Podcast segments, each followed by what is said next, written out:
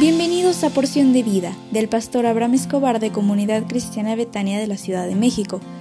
Prepárate porque hoy recibirás un mensaje para ti. Hola, hola, ¿cómo estás? Hoy es jueves 12 de octubre, somos Pablo y Betty y esta semana estamos hablando del amor a la casa de Dios. Y hoy queremos decir lo que amamos de nuestra iglesia. Y la mayoría de nosotros nos acostumbramos a vivir en nuestros hogares y damos por hecho los beneficios que tenemos por habitar ahí. Hasta que un invitado o alguien externo llega y te hace recordar la bendición que tienes al habitar tu casa. Y en la casa de Dios pasa algo similar. Nos acostumbramos al privilegio que tenemos de ser parte de la iglesia. Nos acostumbramos a la bendición de la alabanza, de la adoración, de la enseñanza, del servicio o de la coinonía entre hermanos. Pero ¿cuántos desearían pertenecer a una iglesia y sobre todo como nuestra amada Betania? Y seguimos hablando del salmista que amaba la casa de Dios. David eh, no podía vivir en la casa de Dios porque él no era sacerdote, él era rey y debía vivir en el palacio. Pero aún en el palacio anhelaba estar en la casa de Dios. Y dice la palabra que hasta tenía celos de los pájaros que habían hecho sus casas cerca del altar. Dice el Salmo 84.3, aún el gorrión haya casa y la golondrina nido para sí, donde ponga sus polluelos cerca de tus altares, oh Jehová de los ejércitos, Rey mío y Dios mío. Y más adelante dice, porque mejor es un día en tus atrios que fuera de ellos. Escogería antes estar a la puerta de la casa de mi Dios que habitar en las moradas de maldad.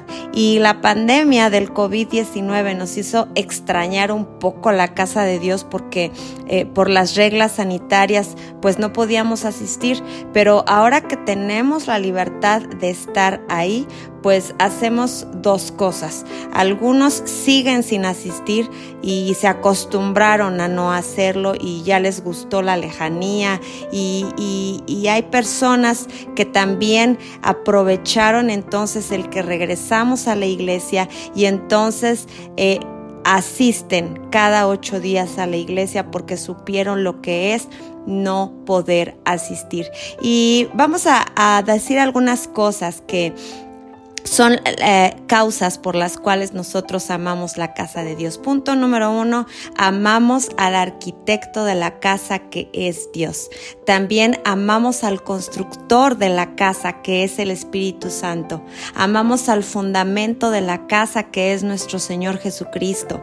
También amamos a los que apacientan a las ovejas de la casa que son los líderes y también principalmente nuestros pastores. Y amamos a la gente de nuestra casa, que somos los hermanos en Cristo, adultos, jóvenes, ancianos, niños, niñas, bebés, amamos a la gente de la casa de Dios. En resumen, lo que amamos de la casa de Dios son las personas que lo habitan, porque la iglesia está compuesta de personas. Y el apóstol Pablo nos da un consejo para que podamos habitar en armonía. Dice Efesios 4 del 1 al 4, sean humildes y amables, tengan paciencia y soportense unos a otros con amor. Procuren mantener la unidad que proviene del Espíritu Santo, por medio de la paz que une a todos. Un solo cuerpo y un solo espíritu así como Dios los ha llamado a una sola esperanza. Deseamos que cada domingo te congregues con nosotros, que podamos disfrutar de la bendición de estar juntos y que Dios pueda tocar tu corazón cada vez que asistes a Betania. Que Dios te bendiga, que prospere todo lo que hagas y nos vemos mañana para nuestro último audio de esta semana. Que Dios te bendiga. Bendiciones. Betania es mi hogar.